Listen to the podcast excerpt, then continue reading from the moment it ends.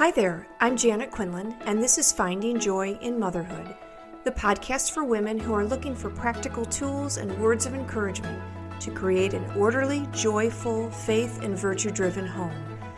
I'll share tips to create mindset shifts that change the way you discipline your children, love your husband, and enjoy your day. This podcast is about coaching women to be the best woman God is calling her to be. I'm so glad you're here. Hi, and welcome to episode number 126 How Prayer Changes Your Motherhood.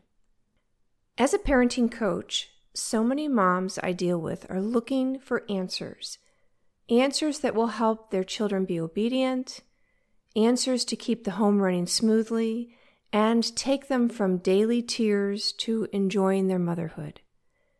After we discuss the issues they're dealing with in their home and work through some practical steps to implement, I often ask if they are praying daily. Usually the answer is no, and I remember when my answer was no. But I was challenged by a mom further down the road in motherhood to pray daily. I know firsthand that prayer will change your motherhood. It changed mine. We live in a world where we have the ability to access an enormous amount of information instantly and search for the best and usually the quickest way to care for our homes, care for our children, and care for ourselves. We read books, listen to podcasts like this one, search Pinterest, like Instagram and Facebook accounts, and ask friends what they do in their homes to keep them running smoothly. And as a life coach, I hear testimonials from my clients about how much I help them uplevel their daily lives through implementing practical tools, but also I help them achieve the mindset they need in order to implement those practical tools. The first and best practical tip and mindset tip I can give you for creating a happy home and a joyful motherhood is to commit to daily prayer. It doesn't matter how old a mom you are, whether you're dealing with toddlers, young children, teenagers, or grown adult children. Going to God spending time giving Him your concerns, your frustrations, and your questions. And then listening to Him will give you the answers and peace you seek. I have heard it said often that God allows controversies, difficulties, sadness, and worries in our life because sometimes that's the only way to catch our attention to feel like we need God. We always need God, but in our self sufficiency and busyness of the day, we forget. We forget we are not alone and that everything doesn't depend on us. We forget we were created by a God who loves us and that He would not give us this husband and these children and home without also giving us His help in Philippians 4, verse 13. I love this verse.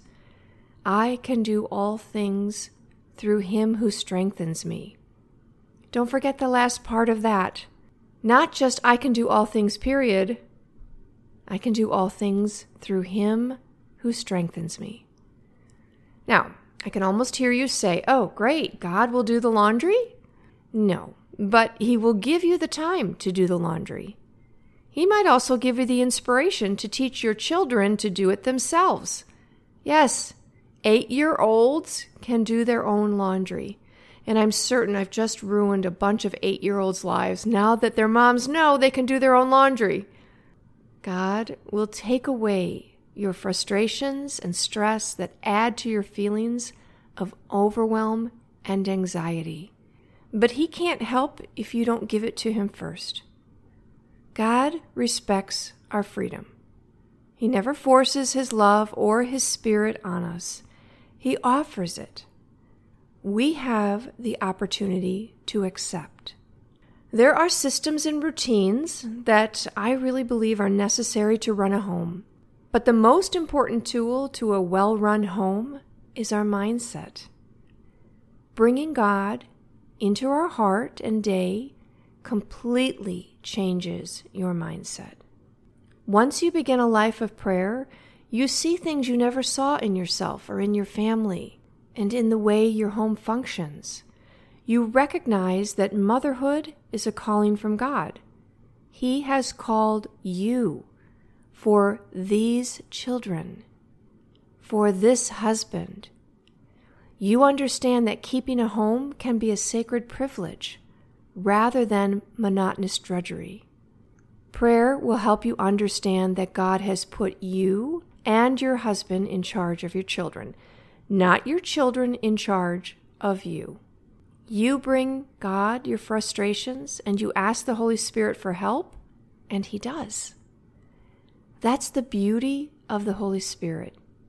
Small, sometimes loud and clear, but usually small prompts of what to do and how to do it and the Holy Spirit brings peace. Starting your day with peace and the armor of the Holy Spirit from your prayer will change your motherhood. But it must start with you. Yes, God is prompting and calling you, but He won't force you. So, as a Catholic life coach, what I do is I help women with the practical things in their life. And to me, prayer is a practical thing. It's a necessary thing. So I help women discern through their thoughts that keep them from the life they want. So if you're someone who does not pray, I would ask you why. Why don't you pray?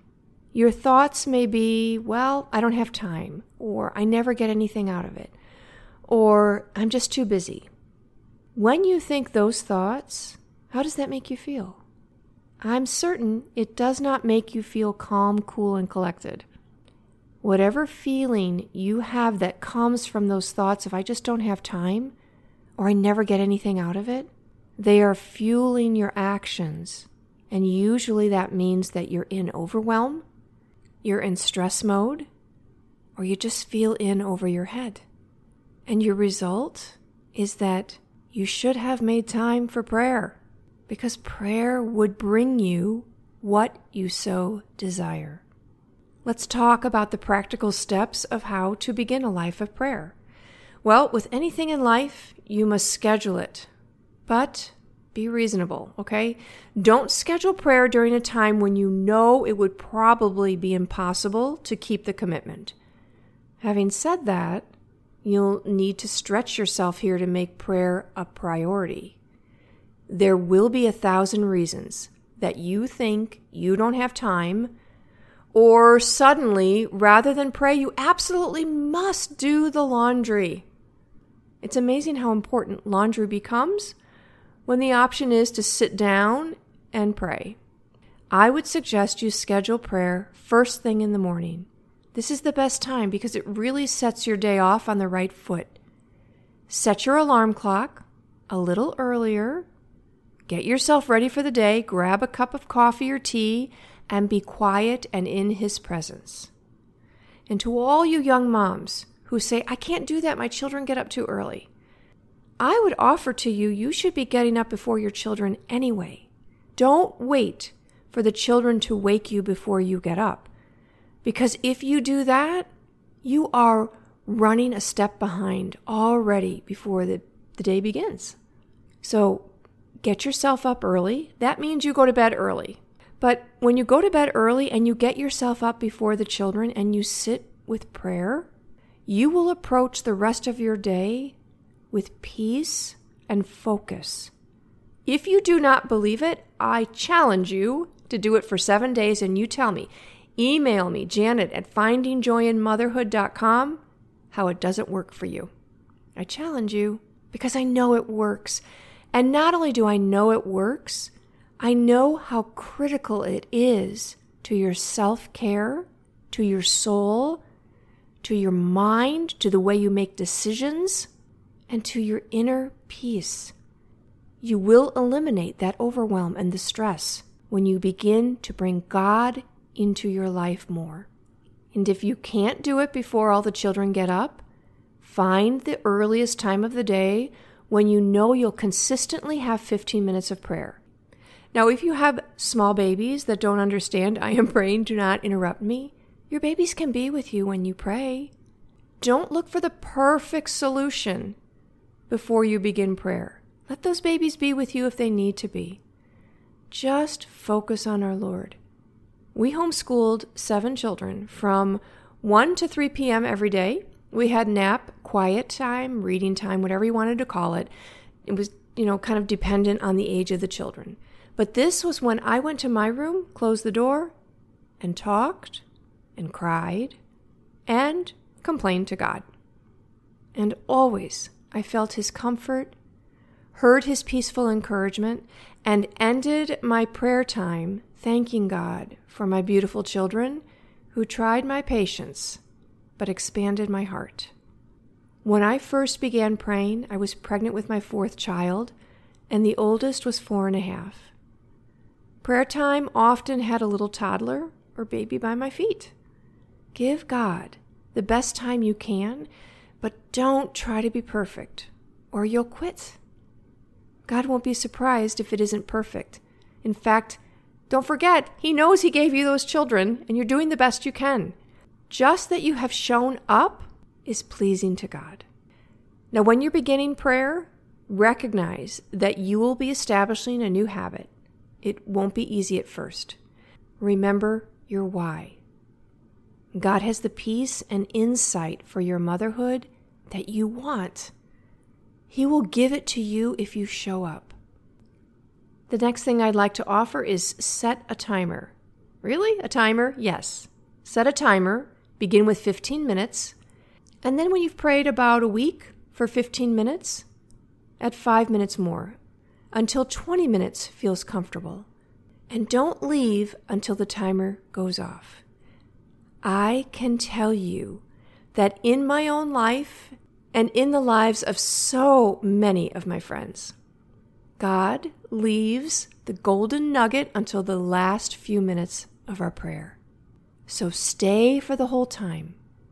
Bring the New Testament or a good spiritual book to help keep yourself directed and focused, and a journal to write down inspirations. If you go to janetquinlan.com forward slash spiritual books, I have a list of all kinds of spiritual reading books that you can take to your prayer. Be careful that you don't spend more than a couple of minutes reading the material and then reflect. Okay, reading is not meditative prayer. Reading is a whole other thing that you should do in your day with a spiritual reading book. But right now, we need focus in our mental prayer, and a book is a good way to do that. So again, you can go to janetquinlan.com forward slash spiritual books. Okay, you have your journal, maybe a spiritual book. You have calendared in when you are going to start praying, what time of the day. You have your timer, and you're ready to go. Now relax. Put yourself in God's presence. In your mind, imagine you are there at Jesus' feet, listening to his words. Read a bit from the New Testament or your book, and put yourself in the scene. What is Jesus saying to you? How can you apply what Jesus is saying to you and your life? Ask the Holy Spirit to give you advice on how to proceed with a problem. Give me, Lord, what you think I need to hear today. Then listen you probably won't hear God's voice like thunder. He prefers to whisper. Maybe the first day of prayer, you won't hear anything. Keep going back to Him. He has all the answers, and He does want to give them to you. What to do if you miss a day? Go back the next day. Prayer is not like a failed diet where we give up because we had the chocolate cake. Prayer is like the person who transforms their body because every day they begin again. You are transforming your soul, your motherhood, and your mind. And that takes time. When you pray, here's how you'll find it will change your motherhood. You will find interior peace and outward calm. You'll find patience, empathy, kindness. You'll find that you have the ability to handle stress and anxiety better. You will have a higher motive for the mundane in everyday life.